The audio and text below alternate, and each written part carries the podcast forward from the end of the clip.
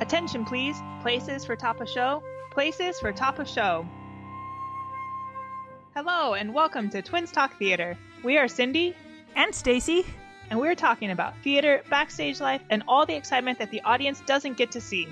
Enjoy the show.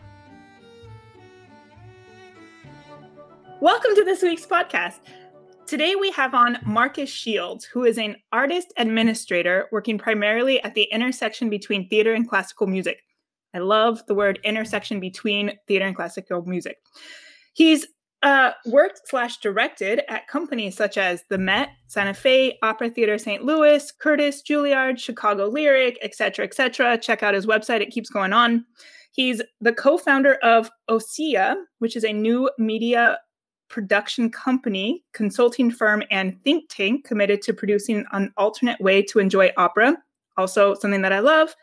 He was the first executive director at Catapult before I took over his position, but thankfully he's agreed to stay on as our digital projects manager and gets to deal with all of my emails when I say, Marcus, fill me and I have no idea what's going on. Uh, he's been super busy during the pandemic, uh, learning to do video as a producer, director, DP, editor, audio. He just decided to take the, the pandemic and and roll with it. So he has all kinds of new works coming out. So there's a lot to talk about here, Marcus. You've been super busy. Welcome to our podcast. I'm excited to jump in. Man, I Thank swept you. the shop so today. Much. You like took over an entire new company. That's great. so, what yeah. was your what was your life leading up to this? What was your trajectory? Trajectory. Um, yeah, it's like trajectory. Yeah. Man, it's terrifying to have your bio read back to you because you're like, my gosh. I'm you're like, I sound awesome. yeah, no, I don't think so. I like, I am too, I'm too cognizant of that. I wrote that bio, and so it's it all just feels like, what does any of that mean? Um, intersection of classical music. But anyways, um, uh, so thank you first. Thank you for having me. It's such a pleasure to talk to you both this evening. Um, I so trajectory wise, I have been a little all over the map, but I started as a singer. Um, my parents are both deep classical music lovers. My mom's an incredible pianist, and so I always sort of grew up with classical music in my life. And um, I came into music via percussion. I played. I was really into jazz, and I wanted to play the drums. And so when I was 11 or so, I convinced my parents to get me a drum set and just started banging away. But I'm sure they um, loved it. Yeah, they loved it. It was very exciting for them. Um, it was the cliche, yeah. Uh, and then at a certain point, I um, I'm from South Carolina, and South Carolina is not a, a, as a state a very supportive place for the arts, except it has um, a school called the Governor's School, which a few states have summer versions or some and some permutation of this, but it's essentially a public school that's a residential high school that specializes in art or in or mathematics. It's mathematics and sciences. Um, um, so I initially went in for acting, and then really, you know, decided I like singing and went to college for singing and also was really into history so i decided i would do musicology and was in college doing that and then went to grad school and somewhere in grad school realized that i i loved music but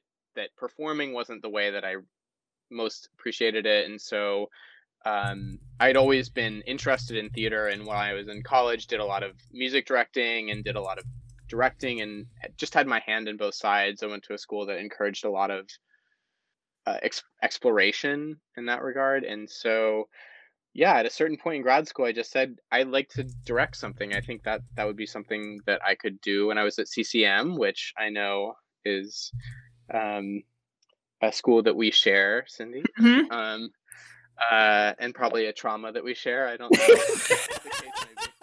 I'm sure she wasn't going to bring that up until you did.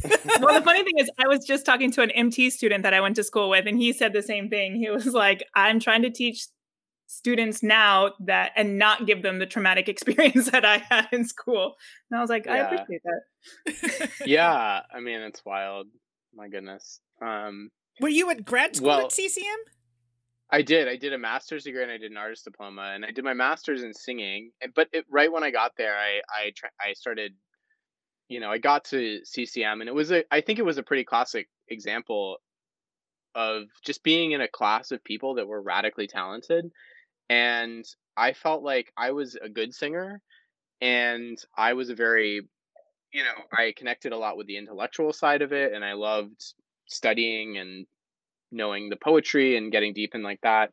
Um, but I just didn't the raw talent. I think I would just see my colleagues perform, and I would just go, "Well, if that's who I have to compete against, my gosh!" Like, um, but meanwhile, I would watch them perform, and I would go, "Well, you know, I feel like I could help them be better versions of themselves." You know, I feel like I'm watching their performance, and I have ideas about how it can simplify or how it could clarify in these ways that I go, wow, you're such a radically talented voice, but you know, you do this weird thing with your arm, and like for whatever reason, no one's telling you about it. You know, it's always so the arms. That, I know singing is you got. Well, I like to think it's because um, it's because your body when you're singing. Some people are very head up and your body's just trying to help you you know your body's trying to help you get energy underneath you or do something to support it and so your arm starts doing something weird i don't know maybe that's uh that's not a real theory but I no, that's a great theory. Like, I also think voice teachers. I, I don't know. We took choir for a while, but voice teachers are always getting you to do these things with your hands. You know, like lift your palate, do this, and so you're just like used to moving your hands. So then when you're on stage, your hands are just like all over the place. Yeah, yeah, exactly. It's better than just um, being in um your pockets. All pockets should be yeah. sewn closed. Unless that's a choice, in which case, hopefully it's the right choice. But uh, it's a strong choice, you know, if you're gonna keep your hands in your pockets the whole time. Um, exactly. Have you ever done street scene? Have you? I've seen it, but I've never done it. Oh, there's a there's a tenor aria from that called "Lonely House," where the only the the the only possible staging that anyone can imagine for it is tenor puts hands in pockets and sheepishly kicks rock down the street, you know, while yes. singing the song. Um, uh, Charlie Brown. exactly. Yeah. Exactly. So, anyways, yeah, CCM, and then I got into directing, and then I, yeah, I, I've always had a broad interest, and directing has always been a weird thing because I think directing is one of these uh, is one of these professions that a there's no clear path there, and b um, there's not really a clear definition of what it means because you can, in, as I know you both well know, you can meet a director and depending on what their context is and what they're interested in and what kind of theater, what kind of opera they do, it's not even the same job, you know. Some mm-hmm. people do a very weird version of it, some people do a very traditional version of it and i i personally like that i like that it's a catch-all term that just means you know creator of an artistic idea and so that felt like a good fit and um, i spent a lot of time working in opera houses as an assistant as an associate director. Um, i spent a lot of time in institutions. I went back and i taught at ccm i've gone through the whole rigmarole all the summer programs and all that nonsense and now i'm just sort of at this place where i feel like well, the thing that's most interesting is just finding what I personally have to say about opera or classical music and trying to gather the tool set around me or skill set and um, and then make it happen make the re- you know i figure that no one's going to ask me to make the opera that i kind of want to make so i just have to do it if i want to do it. That's exactly how i feel. Like yeah. well then i'll just create my own if this is what i feel like doing. And so, then you end up running yeah. You end up well, starting companies you know yeah yeah exactly. done that i love that that you said creator of an artistic idea because yeah like what what is a director yeah, I've never know. thought about it that way, but it's great because I've been like the opposite. As a technical director, I don't care what the show is. Like, it could be a drama, it could be a musical, it could be an opera and I'm still building a set, and it's still basically the same idea of building a set and putting it on stage and getting crew to make that set, you know, move or work or things fly in and out. But it's always kind of the same thing. Whereas a director, it's so varied. Yep, definitely highlighted that one, twin. yeah, it is. I highlight no, my notes I, because it's it's so cool to like people come up with things and you're like, yes, that's excellent. yeah, I I am still I'm still I tried to teach directing to people and I am always I always get caught in the struggle of just even defining what it is. You sort of say, well, you're the person in charge of the idea or or you're I mean in charge, whatever that means. You're you're you know, you are gathering people towards a project and um shepherding people along through a project and and I think that I personally find that a lot of to be a lot of fun, though um yeah, I mean it can be it can mean anything. It can mean it can mean somebody who's interested in you know, staging a very illustrative, you know, by the books, paint by numbers kind of version. You know, it can mean somebody who is only interested in doing the weirdest, kunstiest version of something. You know, um, and both are both you know both are acceptable terms, and I and it can also mean like the terrifying person who screams and you know shakes their fist at the front of the room, and it can also mean you know this sort of very soft presence in the center of a creative process that is trying to you know lift and gather and push things forward and i i love that it's such an expansive role We've described like to the point so many different people I know. Like, oh yeah, the sitting in the front of the room screaming. Yep, yep, dealt with that one. Oh, very Yeah. friendly and getting everyone to work together. Yeah, that, I liked that one. yeah yeah yeah exactly So is this how Osea came about? Was trying to decide what it is you wanted to do and then creating a entity to make that happen? sort or how did it come about? Well, Osea came about because for for a few different reasons. One was the pandemic because it's very much an idea that you try and you know, and it it's lovely to have, but in the normal pace of life, it's hard to take the amount of time that you need to take off to really get one of these things incubated. Mhm. um for me what it came from is and so i'm i'm one of four people in this group right? There's my partner patricia westley who's a professional singer and then there's joseph lattanzi who's a really fabulous baritone uh, and alyssa martin who's also a really fabulous um mezzo soprano you know undefined excellent singer kind of person um and we all i think have our own impulses towards it. Mine came because I grew up and I was a really intense skateboarder. I loved skateboarding so much and I when I first started, uh skate skateboarding was this like culture that was very much, you know, community by community. It was a very local thing. And um and that was in the 90s and and over the last I would say 20 years, I've watched skateboarding become this thing that was incredibly niche and incredibly, you know, fringe culture, um, become something that is a massive commercial entity uh, that has a huge, um, uh, huge market share, and also is going to be in the Olympics. You know, it's supposed to be in the 2020 Olympics. you yeah, I think it was just and- added as not uh, pretty recently added as an Olympic sport.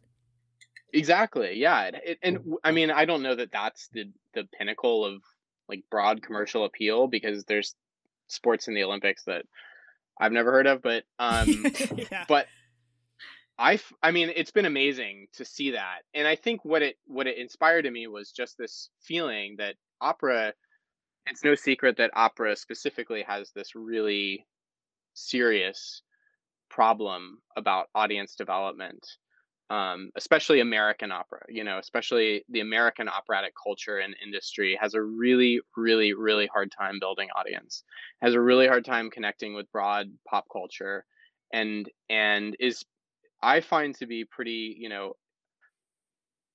you know, sclerotic and bad, and just more or less uninterested in what that project is. I mean, I say that from co- a company perspective, and so yeah, I mean, what I wanted to do is sort of one of the ways that skateboarding has become so big is YouTube. It's be, be, been been this way that it as an art form, as a activity, as a sport, is able to broadcast itself out and make itself as widely available as possible so that somebody who has no reference point or somebody who doesn't already understand the codes and the languages of it can stumble upon it and go, "Oh, this is a totally inviting way in. It's not scary. It it doesn't have that same kind of intensity of um you know, walking into a a space that you don't feel comfortable in and and trying to understand what's happening. So mm-hmm. yeah, Osea Osea really at the heart was about making finding a way using social media, using YouTube, using the massive amount of free and you know open source media available and just trying to get opera you know operatic culture the thing that i love about opera is broadcast to as many people as possible. And it's gonna... it's a no oh. oh. No i was going to back Sorry. up and ask how you got into opera but if you're continuing on yeah. sia then yeah. I got into opera why did I get into opera? Because you started as a singer, in... you did jazz, yeah. you did skateboarding, you went to CCM, which is more musical theater, and now you support opera. Like, how did, where yeah. did the opera kind of come in there? I sort of decided pretty early on about opera. I partially because it was just really hard. I mean, the honest truth is, I, I, I've, I'm very fortunate because I've had a lot of, um, you know, my parents. My mom was when she, she went to Eastman, and she used to play voice lessons and because she and she used to play for the opera there so she just sitting around our house in Columbia South Carolina well, is you know is this really great collection of sheet music of opera scores and things like that at a certain point I got tricked into being in choir when I was in high school and nice. and then I really liked music theater I mean I just like I was like sort of in that cohort where I was like hit by Wicked and hit by you know, spelling bee and hit by all these things were like really, you know, it felt like so much excitement and energy and creativity was happening on Broadway in that one moment. Spamalot, um, and uh, and then somebody was like, "Yeah, well, you know, I think somebody in my choir was just like, opera or yeah, music theater is great, but you know what's really hard is opera, and that made my brain do pop rocks, and I really liked that that idea that that there's like a harder version of something like there's a hardest version of singing or something like that and i wanted to do that yeah, like, and then that's what i want to do. It is and and i and really what it was is then i went home and i listened to bohem uh, i listened i just like downloaded i googled it or looked it up on itunes or whatever or i don't even know uh, and listened to a recording with a score and it was sort of from then on that was in high school and so when I went to school, I was always with an opera track. I was always like I would say I'm like hyper nerdy in that direction in that direction. Like I really loved, you know, I, when I went to college, I studied musicology. I wanted to get into the history and like get really in the weeds on it all. There's a lot of history in it. I love the history part of of opera. Yeah, me too. I mean, it's such a it's such a uh, expansive repertoire. You know, you can sort of find anything in there. You know, and, and opera is a very, you know, we all have this idea about what opera is, but mm-hmm. opera is so big and so wide and so much bigger than any one person's idea of it. And I think that's really exciting. You know, I there, there's not not really anything else like that. I mean, maybe there is. I don't know what I'm talking about, but I, you know, I like I think about music theater and I'm like I know what music theater is, you know, and I, I can sort of hold the you know the entire soundscape of musical theater from like origins, you know, even light opera, whatever that that space was, into golden age, into contemporary, into what's happening right now. Can hold it in my head and sort of understand what it sounds like. But opera, it's impo- like it's just so vast, you know. But musical theater is also more or less American based in the last couple hundred years. Whereas yeah. opera came from Europe. What what did it start in uh, France and went to Germany and England and but like hundreds. Italy hundreds, claims it. Italy claims Italy, it. Okay, yeah. somebody somebody claims it. But like it goes again. It goes like over countries, over decades, over Centuries. wars that have been fought and lost and lines redrawn on the map and stuff like that. And America's still like, we do musical theater. Yeah. yeah yeah that's very true it is yeah you're you're right i mean but that and that's sort of amazing is opera is this thing that's been passed around yeah. through time and through culture through different nationalities through different yeah and every single person every single yeah a person who picks it up and plays with it changes it you know they sort of branch it off into this other thing. And that's really exciting and it's happening like right now you know it's it's it's concurrent it's one of these things that if you were to just go by the what the met programs or you know or what major opera companies program you would think it stopped at you know the early 20th century. But it's it's happening and it's a lot it's such an alive art form and um i just hope that audience my whole thing is like i hope that people it can connect back up with popular popular culture and it can keep growing an audience. Like it can it can rejuvenate. You know right now it seems like people of a certain age really like it you know or or have a fan base in it you know and it's not replenishing. At a certain age, I was like, I, I think you're meaning the older crowds because i think so yeah See, I'm a little spoiled because I I got into opera more when Cindy got into opera, but then she came out to Long Beach Opera and they do more contemporary stuff. yeah long beach is such a cool company So we we worked there for years and so I know a lot more of the contemporary stuff and their audience base though had some older people, had quite a few younger people. But I know Long Beach is very different than the rest of the entire, you know, country or world of who goes to see opera. A lot of people still think i mean i still think it's entertaining but up until like four years ago i had never done well i still hadn't do, haven't done most of the traditional pieces like i've never i done know yeah you know a wild about you. Trovatore. i've never done i've never done a, a figaro i've done barber i've never done lucia you know there's like all of these things that i've just never done and so many people are like these are the staples of opera and i'm like yeah but i mean i've done nixon in china. I've done death of klinghoffer. I've done you know um difficulty of crossing a field but i've not done like you know these traditional ones that every opera person knows. I, So I- I am I waiting for you to do the ring cycle because if it doesn't have an actual dragon in it, I'm going to be very upset. okay uh, well that's There's why i haven't done it yet. I just haven't found the right dragon. I did when I was at CCM. I had to direct Idomeneo, and I got to direct Idomeneo. It was such a it was a really beautiful experience. I loved. Th- that music that is show. gorgeous. It's a really special show, uh, and it's a very slow show. It's like totally boring, um, and which is something I guess you're not supposed to say, but like it's so boring. And I mean, if you're if you can slow your mental metabolism down to the right speed, it's it's an extraordinary experience. You know, it's like it's it's like meditating, you know, or or something like that that has a you know, there's a lot of resistance to it, but if you can sink in, you can really open yourself up. And but the whole thing about Idomeneo is there's supposed to be the whole plot device is that the you know Neptune sends this sea monster, you know, at the end of the second act to destroy the city, you know, and the whole thing about it is like when when people heard I was directing Idomeneo, they're like, "What are you gonna do with that sea monster? How are you gonna direct that sea monster?" I was like, "That's gonna."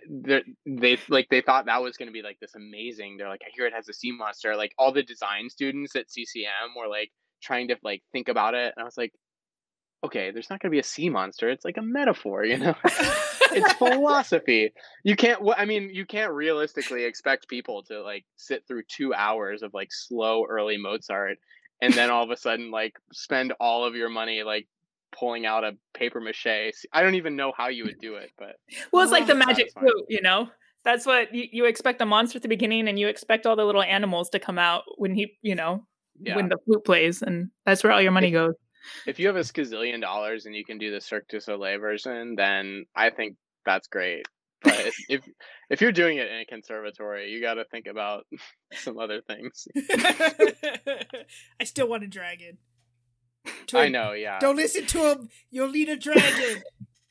Look, I already said I don't do is- oh. traditional opera. Yeah, but it's Wagner. I know. Yeah, yeah, yeah. I, I mostly That's a- just want I- to go to Bayreuth, so you probably won't Yeah. get there. Sorry. I think you will love. I mean, the the the, the war horses are special. I mean, everyone like I spend a lot of time moaning about.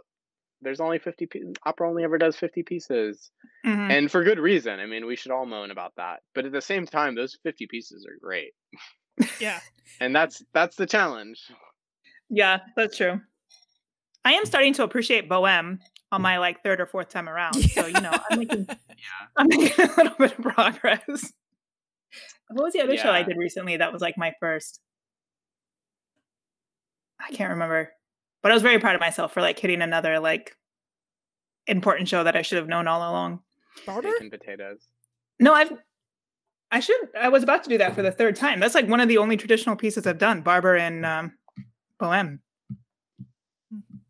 I don't remember. Yeah. Right. So what what have you guys been working on? What are some of the ways that you have started trying to use social media and the interwebs to get opera out there? You have this thing called Questionaria. Is that how you pronounce it? yeah, and you said it with the proper question. Questionaria. well, I was looking Uh, at it because you have uh, Brian Vu was one of one somebody that you had on. I think it's episode five, and uh, I just Yeah. worked with him recently on our recording of uh, Rose Elf. Rose off, yeah. Yeah. Um, what are the ways? So, I YouTube. Okay, so there's a million ways to talk about this, and like, I I always oscillate between do you talk about the idea or do you talk about in reality what it is? So like, Hmm. let's just say the idea of it is this big grand project. What it actually is is a YouTube channel, right? And and basically, you know, the idea we all sat around at the pan, you know, at the start of the pandemic, going like, wh- why is it that everyone can connect about sports in this like mass cultural way? Why is it that you can go anywhere in the world and like have a, a meaningless conversation with somebody about football? And I personally, I mean, I true. I like sports. I guess. I mean, I love like wa- like being in attendance at that. At, but I, you know, I don't know that I know the rules of football. Oh, I, don't I've had it explained to me so many times, and I still have no idea what's going on. Yeah, but you've Yeah. hooked on baseball. I can do baseball. It's fine. Baseball. Well, baseball so baseball is baseball is a very baroque sport. You know, it's very um. It's I don't like think I've ever heard somebody call it a baroque sport. it's like uh, what is it about baseball that's so interesting? It's it's um it's such a like dirty like spitting like tobacco nasty like kind of sport. Well, mean it has the, like American. but it has the intricacy of like the fussiest tea party. You know, the rule there's like Mhm. a million rules and it's the most fussy game ever. There's a rule for everything. Mhm. you know, it's Mhm. so There's formal. statistics It's for everything too. I'm like, who is Yeah. even keeping track of this statistic? Like the first inning, the first pitch with this pa- particular person in the last five years, and I was like, who cares? Like, where are you even getting these numbers from? But yeah, it is very um yeah. tea party ish. Interesting. Yeah. I've that never heard it. That's never. I never thought baroque. I think baroque, and I think like very detailed, ornate, gold leaf, uh, over the top. I don't usually relate those things to baseball. Yeah, it's not visually baroque, but it's um conceptual it's like conceptually baroque or something like that. It's it's the most intricate game ever. has a million rules. Um and and there's so many ways I yeah, I think the statistical element is always very interesting. But uh to go back to the question about OC, I, you know, it's basically we started this thing because we we wanted we had ideas about it and we just wanted to play and we wanted to figure out how to do it ourselves. We didn't want to ask anyone's permission to do it. And the idea is just to play around with different forms. How do you turn opera into a game? How do you turn it into wait, wait, don't tell me? How do you make it an interview? How do you make it personal? How do you make it about the weird obsession? How do you make it about the culture, the personal culture? Um, you know, I sort of learned about opera by listening to people that were really passionate about it talk about it, you know? Mhm. and complete with their own opinions downloaded into all that information.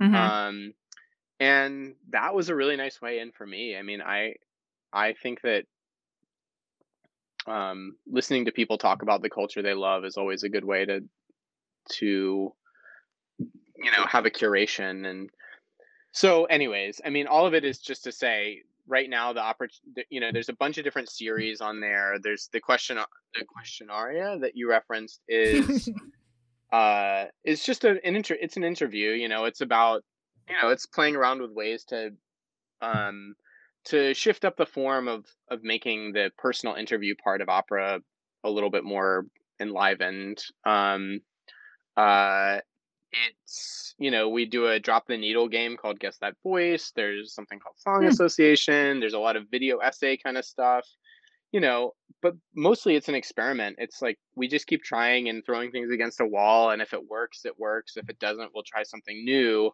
But it's a little laboratory experiment and there's been some things that have worked and like opera companies have watched it and said like oh we really like this you know will you come and consult on on a project with us so we just did the Glimmerglass gala you know we just did Oh, a big cool. project for opera columbus um What'd you do with uh, Opera Columbus? well they they're about to do um giovanni Mm-hmm. um, in a couple weeks, and so we basically created a, you know, some major part of a social media campaign and a, basically a communication strategy for how to like roll out, you know, promotional material for that that is community oriented that gives different perspectives on Giovanni, you know, and which is a really, you know, Giovanni specifically is a really I've seen that show 10 times and I have no idea what happens in it, you know. So I've one seen of the it twice, but yeah, Yeah. it's another one I've not done before. Too that's very That's like the complicated. So only we were- opera yeah. I've only classic opera I've done is Don Giovanni. really No, you've done like Aida. Oh and, yeah, uh, I forget. That was the first one then because I did that one in college. Don Giovanni Yeah. was in Mhm. college. yeah. Yeah. I forget about So- Aida. I think I've done that one like twice. I love Aida. That's a great show. I do like Aida too. Yeah. And you mentioned Trovatore. I hope you get to do Trovatore. That is like one of those shows that is so weird. It makes no sense. You know, it's I think about this a lot as a director where there's just so much of opera that's bad plot, terrible plot, you know. oh yeah, like no one even tried to write a good plot here um and and sort of you realize that opera is only a little bit about plot you know that it's only Mhm. one part there's maybe maybe opera is about 10 things or maybe any given production's about 10 different things but plot is not the most important thing you know well because like a lot of times, sports yeah, I think a lot of times it was written because they had a singer who could sing something, so they wrote a bunch of arias for that singer, and then are like, ah, we need to make this like two hours so that people hang around. totally This That's is why I didn't like bel canto opera. Um, sorry, Teatro Nuovo, but I didn't like bel canto opera for years and years because I would read the words and it would be like two sentences and there'd be a 12 minute aria. And I'm like, we're only saying the same sentence over and over and over. It's just you're saying it with different notes every time. And like, can we move on to the next sentence? And it's what I didn't like about it. Now that I've as you mentioned, you hear people who love this art form talk about it over and over. And I spend my summers listening to people talk about how amazing it is and why they think it's amazing. Now I appreciate it. But it's because I have to stop thinking about the fact that there is no plot or that, like, you know, Barber of Seville, all of a sudden, you know, you're in the last three minutes of the opera and now everything's fixed and everybody's happy. And, you know, we forget about the rest of the two hours that just happened and how how problematic it, it was. So yeah also there are a lot of problematic operas which is what i again because of their plots that that i have issues with but what do you mean what in will you talk more about that um because i i agree with you and i i would love to hear what you think about that i guess in problematic it's the way that People are portrayed. yeah people are portrayed and how culture is now and you know people like to say well that's just how it was back then and i always have the issue is like okay well then do we have to keep telling those stories or do we modernize those stories or like do we keep playing così where you know there's nothing in my opinion that's positive about così Barbara's not as bad, you know, but it's it's those things and I think a lot of it has to do with the directors that I've worked with in some of those situations. Like the two times I did Così were with directors that were problematic in themselves, that were very misogynistic and negative and were the ones that would make the the singers cry as often as they could and you know and so I kind of like maybe put some of that feeling onto Così itself to be like this was a negative experience I find this aria and this concept of the show negative I find his concept of the way we're going to produce this show as a very negative experience. And so I think that's how I interpret a lot of traditional operas I guess. But so it is a question like do do we modernize it? Do we not modernize it? You know it's a huge question i know that people discuss on a regular basis. And i'm sure it's big for for directors too if you get that possibility yeah, I but, mean, Madam Butterfly, especially right now in today's age where there's so much, for some reason, hate against Asians. Is Madam Butterfly the best one to do where she falls in love, he screws her over, and then she kills herself in the end? Like, eh, do we really need to be showing that? Yeah, you know, it's it's a really interesting question. I think that you know something you said, Cindy, that I I think is really interesting is I do I do personally believe that so much of opera is about the process of it. You know, it is it's as much about the rehearsal as it is about mm-hmm. about what you end up putting on stage. You know, especially because you're usually spending. You know, it's like a I don't know, in most productions, it's it, it's at least a 15 to 1 ratio. You know, you have 30 some mm-hmm. days in the rehearsal room and you have two performances, right? Mm-hmm. And yeah. so you're you're a huge most of your time is actually spent in the process of making the thing. So if you're an artist that's engaged with the long-term project of the career, it somehow has to be about you know, how do you make the process as meaningful as possible or or else you're just you know, crushing yourself to get some show up, you know. And yeah. then everyone burns out or you become a monster. You know, you just become yeah. this theater monster and that's that is a terrible way to live. I mean, my gosh, you know. Uh so yeah, I mean, I think I think there's an interesting question in in multiple ways about the the problematic to use your word problematic nature of opera um and and that it's both the culture of making the opera and it's the operas themselves you know that is it's that that is deserve deserving of reconsideration you know? But it's interesting now that we're discussing it because i've done two well uh when i did magic flute which a lot of people consider a very negative when the plot um not the best plot but when I did it, I did it with a director who tried to take all of that into consideration, you know, and he was like, we can't change the plot, but like, let's have discussions about it and let's try to make this a positive experience. And what can we do to like try to tell a story? And you're right. I think a lot of it has to do with that rehearsal room process and the way that people come about it that made it.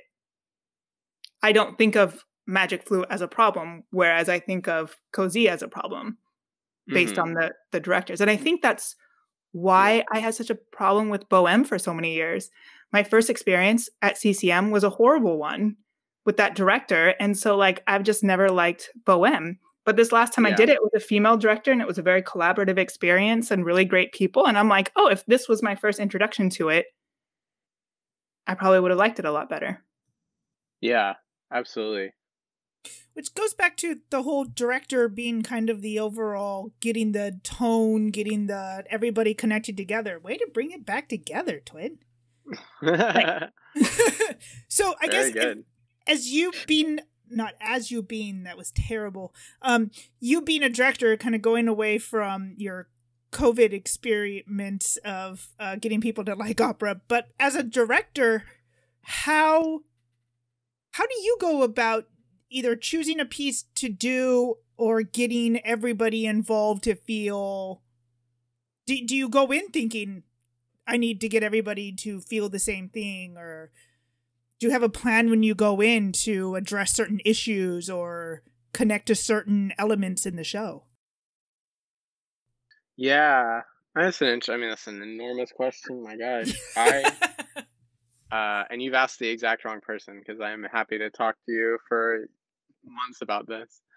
I I think it's a you know it's a huge thing. I mean, first of all, any production or any project is is like it's about a set it's like a puzzle right you're like trying to solve a bunch of different things not just mm-hmm. like how do i make my concept of the piece you're trying to solve all of these issues like you know i'm doing this in a theater that doesn't have an orchestra pit so it doesn't matter how beautiful and radical my idea is you know for tosca if the orchestra is in front of the singers it's going to block the audience you know from seeing the production and so they're just going to be staring at an oboist for most of the show and so like so it's like that thing of like there is no such thing as pure concept there's no such thing as like you know you're you're you're just trying to align a bunch of different variables or set of circumstances and trying trying to make the most meaningful impactful work you know that that can emerge and you know the same thing with casting and the same thing with who your designers are and the same thing with what the budget for the piece is and all of these things. So you know, I I very much feel like concept or you know the production has to emerge from the set of variables that you're given and you're trying to trying to solve that problem. And i think beyond that you know i i think i very much believe that um that if you you know if you follow the, that set of prompts you'll you'll get to something interesting you know if you really try and make something that's visually impactful that really takes into consideration the pe- the people that you have the singers that you have you know because mm-hmm. i also think that part of it is like uh part of it is if you don't have the right you know y- you get into the first day of rehearsal and you realize the alchemy of the room you know each room has its own ecosystem each room has its own dynamics to it. And if the if you, the idea that you have going in that you've spent months working on with your designers and stuff doesn't mesh with the people that you have you have to change the idea you know? It's like you just you have to really react to what's there. And same thing with the stage manager. It's like if you get into the process and you have somebody that doesn't you you the energy doesn't connect and sync in in every single way you have to you have to make it sync you know? You have to or else it'll just or else you know at a certain point you walk away and that person's in charge of it you know? So like it's sort of like you know you don't yeah, have a choice. yeah. Um and so i guess i would say you know rather than i that's always my way in to dealing with these things or you know um and when it comes to picking projects uh that's sort of dependent on what i'm interested in at a time but i think for a long time I was really interested in listening to classical music, like the challenge of listening to it. Um, uh, because I, when I first, when I listen to opera, I don't generally know what's happening. You know, like I, because I don't speak the languages and I don't like I know the plots and like I am, I can study and I, I'm a good student and stuff like that. But I, when I watch it, I'm not really ever watching the plot go by. You know, I'm watching these people on stage in real time singing. I'm watching, you know, the dynamics, how successfully they're doing what they're supposed to be doing. I'm watching all of these sort of meta variable, meta things in this the production. But um, you know, I I'm trying to listen to the music and I'm trying to experience it. And I, I always wonder when I sit next to somebody in an opera, what are they experiencing? Are they watching the plot? Are they can they hear intricacy? Can they hear harmony? Can they hear what's happening in the orchestra? Um, can they see all those colors? I don't know. I mean, I think it's just such an interesting question. It's like that philosophical question of like, how do I know that the color red that I see is the color red that you mm-hmm. see? Oh, yeah, um, plenty of times. Yeah. So I don't know. I think those are those are sort of how I approach things. A lot of a lot of questions and yeah, I don't know. Does that answer anything? I, I this is it's a very circuitous topic for me. I can I can chase my tail for a while on it. No, I think it's great because Cindy Cindy can do that whole reading the room, figure out the mood and things like that. I'm like almost completely blind to it. It has to be so oh, really? strong and hit me over the head for me to even really pay much attention to it. But she oh, works oh, with interesting. She works with actors and directors and has to like has to learn that stuff. I work with techs and stuff. I'm like, can you just build this wall? Like, I don't really care how you feel today. Like, just build the wall. and hang these lights. We're on a schedule. so I don't know if she always had that ability or if she learned that ability because she spent so much time in an atmosphere where she needed to learn it. So it's interesting to hear because yeah. I never go into a project worrying about how anybody's feeling or how everybody's going to blend together. It's just not anything that works and it doesn't happen in my world. I go in all the time to a production with crew on stage thinking about that. I yeah, mean, I guess yeah. you don't. Yeah, I do. I don't. I'm sure. Yeah, stage managers do. They bring they bring food. They bring coffee. They're friendly. They're nice. But like we I, bribe them. Yeah. And I do that stuff because, you know, they're my crew and I need to take care of them. But if, you know, and I do if they have a bad day or whatever, but I usually need to like really be hit over the head with that before I realize they're having a bad day. Or have worked with them for like 10 years before I was like, ooh, yeah, okay. I know that look. So it's interesting hmm. that like even if you come up with a lot of ideas and you have this set in mind and you have like this chemistry is going to go this way and you walk into a room and it's not you adapt to it and you figure out how to make it work and how to get people to work together and all i think that that's just a yeah. sign of a really good director and and manager and all to be able to do that you know i i don't mean to say that like i don't also like if somebody asked me to direct tosca sit there and in in a vacuum think about like an interpretation, you know, or like go through a reading of it, you know. I definitely do that, but I think the whole thing about my experience in every situation has always been doesn't matter how much time I spend doing it or how brilliant my idea is, like I will walk into a room and it has to change. Or I'll like talk to one other person and it has to change, you know? Uh and so and so like start it's like if and if you and if you're rigid about it i guess you can accrue enough power and like you know cachet in the industry that you can demand what you want from the paris opera or whatever but you know i but is that I'm a good experience is that a good experience that you're just like steamrolling i don't think so. Yeah no. the people i've worked with that are like that like people just don't want to work with. It's also i think it's there's no there there because uh, you know there's directors that i think all my life working at the Met has been an interesting thing because you you because I work on the stage staff there and and um, you are sort of an a in-house t- team directing team for the direct so if the, the celebrity guest director comes in and does a production you help them out or you restage their work and uh you know these directors that i would always be like oh my gosh they must be like they're so famous. Their productions are everywhere. You you must think that they just you know you know walk in on a cloud and you they're the most tortured individuals you've ever met you know i think everybody's out to get them they're like that my life is terrible like they're spiraling constantly um so i you know it's better i think to to go in with that sense of it's all you know it's all gonna have to change anyways so you might as well have a good sense of humor about it that is excellent. I'd much rather work with a director like you than than some others. than tortured individuals. Yeah, exactly. Yeah. Who steamrolled everybody to do what they want. So, can you tell us a little bit about some of these videos that you've created during the pandemic? Um, I know you just worked on one. Does it have a name? Whatever the Broadstream project is, that um has to do with ASL sign language and music videos.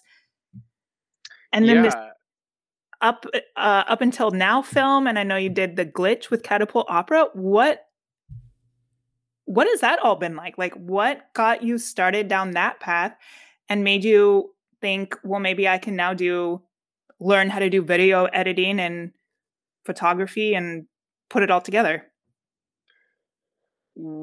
Yeah. So when I was in school, I was really interested in photography and you know, I also come from some kind of practice of visual arts. You know, I I get a little uh, uh, squeamish, sheepish. I don't know what the right word is. Sheepish when I talk about this stuff because I don't mean like I don't mean to say like I'm a great painter or anything like that. But I've tra- I've studied a lot of it and I really have like gone into the practice of it and and I like it and it helps me be a better thinker and be a better maker of things. You know.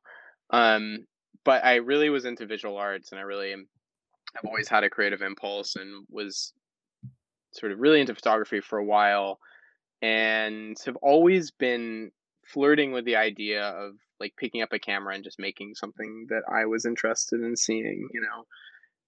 And there's a million hurdles to these things. Expense is one of them, you know. Um, uh, and just having time in the day, you know, you sort of really need to sit down and struggle at it for a while for it to start to become meaningful. And so, one of the things that was really helpful in the pandemic is just, you know, gathering together with a group of people and saying out loud, I'm going to do this, and then deciding to do it, you know. Uh, and that has led to a lot of other things. But, you know, um, I've always loved movies, and as a theater director or as a stage director, you know, thinking about film as a medium or video as a medium is like one of the major ways I think that you can sort of like actively train your eye and actively train your sensibility. So when I picked up a camera, there are certain parts of it that felt like, oh, you know, I can, I already have some kind of awareness of what I need to, you know, what I need to do to get started. And then, you know, it's been a lot of learning the technical stuff. And then really it's been once I invested the time and the resources to get myself equipment and learn all of the languages of it, I just have tried to collaborate with as many people and as many projects as I can. Because part of it is like, I mean, the 10,000 hours thing is really cliche, but I do think there's something to sort of just work, you know, being sort of humble about it and getting on your feet and doing it. And mm-hmm. it's like when you're a young director, obviously, you know, there's people that emerge fully formed, I guess, out into the world. But I think a lot of people just getting in rooms, you know, it's like if you want to be good at any of these crafts, you know, you just have to get around people and do it and be yeah. bad and bad and bad and bad and bad until one day you're a little less bad. And so right now I'm involved in a bunch of different projects and a lot of them just have to do with different collaborators that I've had throughout the years, you know, also feeling a similar impulse towards making something um you know and also having time on their hands to really put the put the energy and intellectual firepower behind making it real um and i've spent a lot of this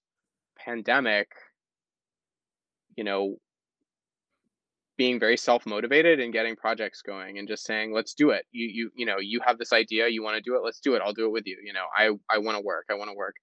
And it's not been very institutionally sanctioned which i like you know but it also means it's pretty much you know you creating your own energy. So um, right now you referenced the broadstream video. I'm engaged with a project with a bunch of collaborators jecca barry who's the executive director at prototype beth morrison um, kevin newbury who's an amazing director um, and brandon kazen maddox who's uh, an artist dancer and who has grown up with asl as a as a fluent language because he had um, uh, uh, you know was raised in a deaf community and um, so right now we're working just sort of in a, a series of experimental videos about like asking questions about how does ASL integrate with with music you know how do you how can you express dimensionally with with nuance in that kind of communicative vein you know in in the language of in of ASL or in various the dialects of ASL um and how do you you know if somebody is signing a song what does that mean? How do you make a asl music video? You know if sound is such a component if rhythm is such a component how do you communicate those things? And there's a lot of i think there's a lot of really interesting concept, conceptual stuff to explore there so that's one thing. Up until now is also a project that is also rooted in that idea. It's about community you know sort of sort of weird fantasy community thing um uh and then the glitch that was something that was very much a project of elbow grease and just trying to figure out a set of problems you know that was very much a, a set of like early pandemic bravado of like let's commission an opera and do it and we'll all be distanced and we'll all do it in our own homes and it'll be it'll be excellent and we'll get great singers. But it turns out, you know, you can't ask every single person to like film themselves and expect what comes out of it to be like, what you want it to be. yeah, be anything other than 25 random things put together, you know? Uh, and so the glitch was very much this challenge of okay, like, how do you conduct a pianist in contemporary music with a score that's never been recorded before, you know, with a tremendous lag in the video, you know, with bad internet connections? Like, you can't do it. so how do you solve that problem? And so every little thing we tried to do had to had 10 layers of problem solving to it but that's been that's been the pandemic for me it's just been trying to figure you know like trying to work my way through a bunch of problems but i think that's sort of been everybody's thing right yeah i'm pretty sure yeah. that's just life i think that's just life not even pandemic no know, but pandemic yeah. especially because like I mean, I guess Stacy not so much because she's had the same job through the whole pandemic, you know. But all of a sudden, to have all of these projects that we are working on and identities that we had kind of taken away and then have to figure out what to do next in order to kind of keep that identity or to like create a new identity ish you know and like to keep creating the art that we wanted to create is figuring out okay now how do i create that without having the traditional way that i've been creating it what do i do next you know so it's awesome that you found that. And I feel like I'm starting to find it, but I've similar, I mean, I was going to say similarly, I've been doing a lot more videos. I haven't done as much of the technical stuff that you've done. I still like manage the people. They just happen to be in front of a camera as opposed to on stage. But I've never, I mean, I didn't even know what a gimbal was up until January. And now I know all about gimbals, which is kind of amazing. Yeah. You know, but there's yeah. things that I never thought that I would have to learn or that would even exist in my world. But we just wanted to continue to create. And so this is now what it means. Well, ish. Yeah. I um when it all started in the fall, there was this moment where I was like, oh my God, like the 10th opera company has just released this announcement that was like, we're thrilled to announce that our 2021 season has been reimagined as a film festival. Yes. Yeah. Yep. I was like, what are we talking about here? And I really like try to sit and think about I was like, are how like does anybody realize how hard it is to make a film? Like, yeah, no, I, I don't think so. Well, I, I think the opposite. I have a group of people I'm working with right now who are going to put on a musical who have never done it before. And I'm like, do you guys realize oh. it's not it's not quite as simple as you think. Like there's a lot of shit that goes on to put on a live hour, two hour play with audience. Like that's a big thing. Yeah, that's very true. It'd be like what you should get the crew of a film set to do like get whatever the next like Marvel movie film set is and get them to do like a production of Guys and Dolls and then like you know or get them to put on Magic Flute or whatever, and then that would be awesome. Magic, Magic Flute crew to make the next Marvel movie and see who does better. You know? That would be oh. such a cool oh. um like reality TV show. You know, like you follow these two oh, groups of people around to figure out who's going to do it better. First of all, they've got to learn to speak each other's language because I'm still learning some of the movie TV language in my current job because they kept calling things whalers and i'm like oh a hog trough. And they're like yeah whaler. And i'm like god i've always called it a hog trough. It took me weeks to figure out what you guys were talking about.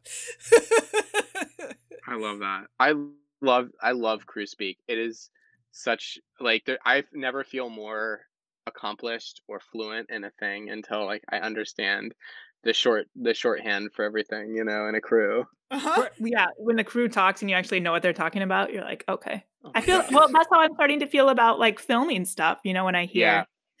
Yeah. when I hear these people talk, and I'm like, oh, I'm I'm actually following this conversation. This is really awesome. yeah, it's it's very cool. It feels yeah, it feels empowering.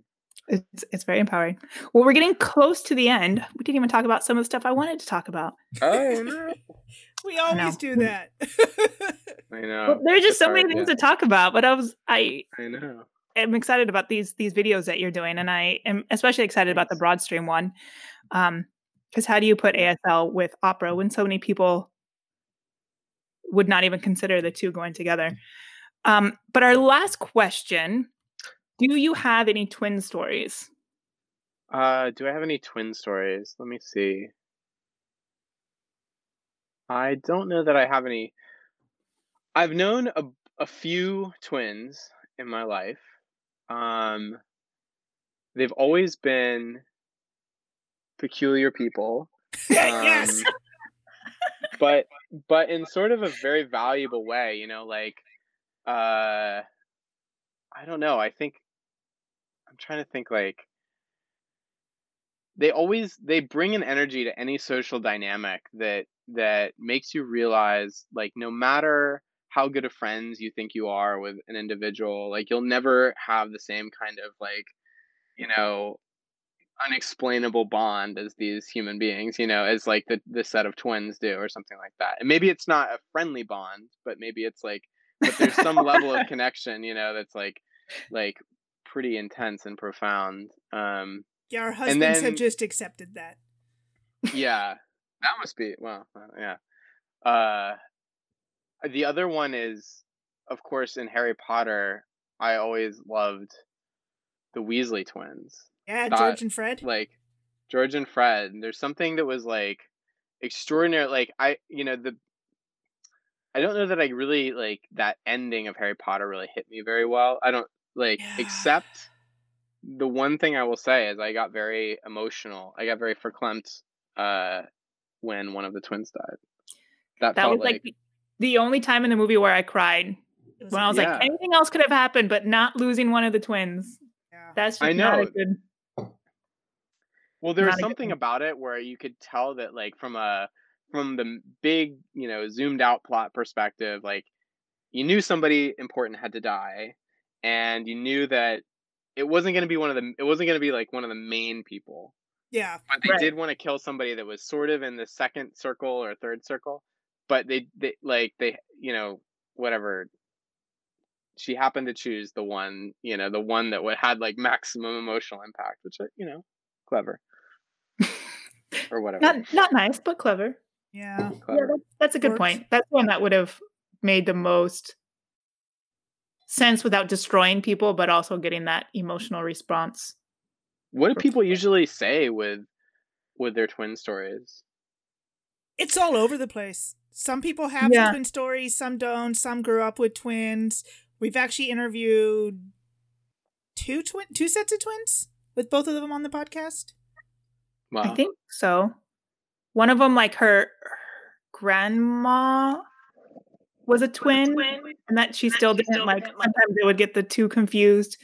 Um, some of them had like twin best friends, or some of them like would date a twin, and you know, like how they, um, you know, would play tricks on each other. Get each other confused. Some people talk about like if they knew me first or Stacy first, like what it was like meeting the other one and how confusing it can be, or like what the similarities are.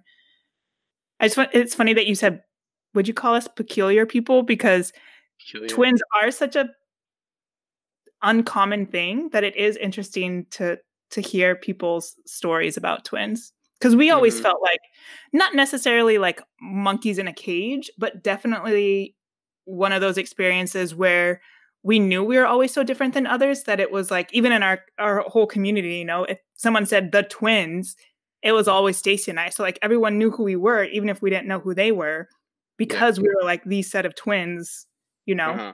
Yeah. and our my school poor district. younger brother was like, "Oh, you're the twin si- twins brother." Yeah. so Lucky me. Interesting. I um I you know I use the word peculiar in a very positive way. Like Oh, no, those we're good words with like it. weird. No, Yeah. I'm good with I'm, I'm good with that I too. think- I'm a nerd, and twins a nerd, and we fully accept our nerdums. Great. yeah. We should all be more weird. Uh, do you think that the world has gotten weirder during the pandemic? Like, do you think that people have gotten weirder? I don't know if people have gotten weirder. I think some of the dumb fucks have come out, seeing what the world has gone to. But I think people have been stuck at home for so long, they've having to figure out who they really are and what they actually feel and how they relate with themselves. That some Hmm. of that is coming out. Interesting. I would in my I you know I don't I don't have any like evidence to back this up, but my assumption would be that because people have spent so long in their homes that this sort of normalizing social like normal social interaction because it's absent you know has now left people like talking you know like without like oh. getting getting behavioral responses from other people like maybe you just become a total totally bizarre human i don't know i'm i'm really Right. fascinated to see what's about to happen when it all emerges back you know? Well, that and I'm really interested to see in like five or ten years from now that all of these kids that have been one, two, three, four, five years old oh yeah. because they've had that social interaction taken away from them and they've had those really difficult years taken away from them. And even you know like your high school years you know all of a sudden you've been in a home stuck with your family for 15 months or whatever you know and you haven't had that social interaction what is that generation going to look like going out into the world or what are these toddlers Mhm. going to look like all of a sudden they're going to be stuck into a, a classroom with 30 other kids who they've never seen before you know who like have never been around other kids before it's going to be a Mm. weird a weird experience i just think about that yeah. a niece who's like three and has never like been around other children Yeah, besides know, the cousins, like once a year right now. yeah, she saw her cousins once, you know, because of my father in law's death. But besides that, she hasn't been around any other human beings, you know? Well, yeah. So, like, kids, kids her age. She's around her parents. no well, other her parents. human But even yeah. us, she wouldn't, you know, my sister in law wouldn't let us be around for a year, you know? Like we saw her Yeah. on Zoom and that was it. So, yeah Well, you're that right, it probably is going to bring out the weirdness of people. the physical structure of the world. For how many years are we going to see half rubbed off stickers on the ground that say "stand six feet apart"? And, Oh, and yeah. how many of how many of the uh, cafes that have moved outside and blocked off lanes in the street? Like, are those lanes going to stay closed? Are those makeshift cafes just going to become permanently makeshift cafes that are out in the middle of the sidewalk? They just restriped Fourth Street where I live to give more room for the tables in the parking lots. How long i is think that that's a last? positive I think that's My a goodness, I hope yeah. that's a positive. I hope that's permanent. I mean, we were in um, Patricia and I. Patricia's parents live in Santa Barbara, so we stayed for a while out in Santa Barbara with them, and they shut down. We were there in the summer before they sort of reclosed California, um, and they had shut down State Street, this main drag, and everything had gone, and it was just walkable. Like the, and it was so lovely. Wow. It was like, why would anyone ever go back to this? And I don't. I honestly don't think that anyone misses. You know, like the traffic is can reroute. It's fine. you Yeah, know? that street Yeah. was terrible to drive anyways. You'd hit every light, everyone crossing the street. You could never get Yeah. anywhere. totally. There's plenty of other streets to take. In Santa Barbara, there's there's uh, just go two blocks up. There's a great street that didn't have hardly any. traffic. Yeah. now it will. In fact, but- yeah. So we'll see. I'll be interested. Be interested. we'll see a, a year from now, hopefully. Hopefully. Yeah. I think the mask thing. I hope that stays. Like, I think from now on, if I'm sick, I'm gonna wear a mask. Now that it's not weird to wear a mask, I'm at, like, if I'm in New York and I'm sick on public transit, I'm wearing a mask. I'm gonna, yeah, seriously. I know so many people who have said that. Like, Well, in the year, just I makes mean, the Asian culture, they do it all the time yeah. because Mhm. it's not just I keep yourself from getting sick. before. Yeah, keep everybody else from getting sick. You're in a tight little island. Like there's only so much room. Protect the people Yeah. around you. Yeah. And we all have super cool masks now. I mean, we've been gathering masks for over a year. Don't tell me you don't have a mask you can wear. I know. Yeah. I was actually thinking I need more masks. I keep I've getting heard- compliments on my mask, and I'm going to have to start switching them out because I can't ask answer all the Doctor Who questions I'm getting. It's, it's a very, very big nerdy issue I have. That's a big problem. Yeah. Yeah. Well, we'll we'll have to see how things go. I think Stacey's sending me text messages saying we hit our hour. Yep. but Okay. Yeah. I'm sure we have. that's fine. Thank you so much for for Oh joining gosh. us tonight, Marcus, and having this having me. awesome conversation. I know at one Everyone- point I had to remember to turn off the highlight because I was so excited about everything you were saying. Like half of my notes are bolded. Oh, great. Well, everyone now has to go check out Mark's Marcus's website and the Osea website, which is oh my gosh, Osea, OSIApresents.com. OSIA Presents. OSSIA presents. Yep, I'm Yeah. gonna have it tagged and everything, so it'll be easy for you guys to just click on it.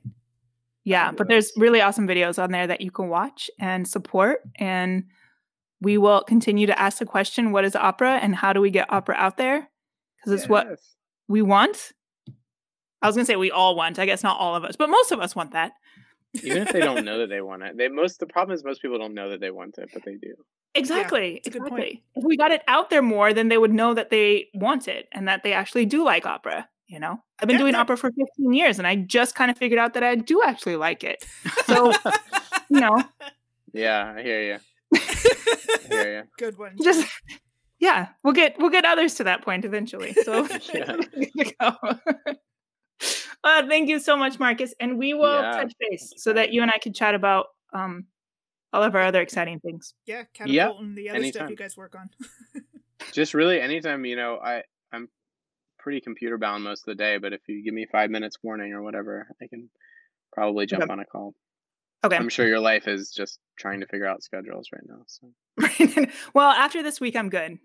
Uh, Cool. We finished She filming on Saturday. if she figures out the schedules. yeah, Right. exactly. Right. once, once I do that part, we'll be fine. uh, awesome. Thank you so much, and Yeah. we'll talk to you soon. Thank Guys, you. have a great night. Thank you for listening to today's podcast. For more, visit our website at twinstalktheater.podbean.com and subscribe on iTunes or Google Play Music. You can also interact with us on Facebook or Instagram at Twinstalk Theater. Title music, Danse Macabre, is provided by Kevin MacLeod of Incompetech.com under Creative Commons License oh. 3.0.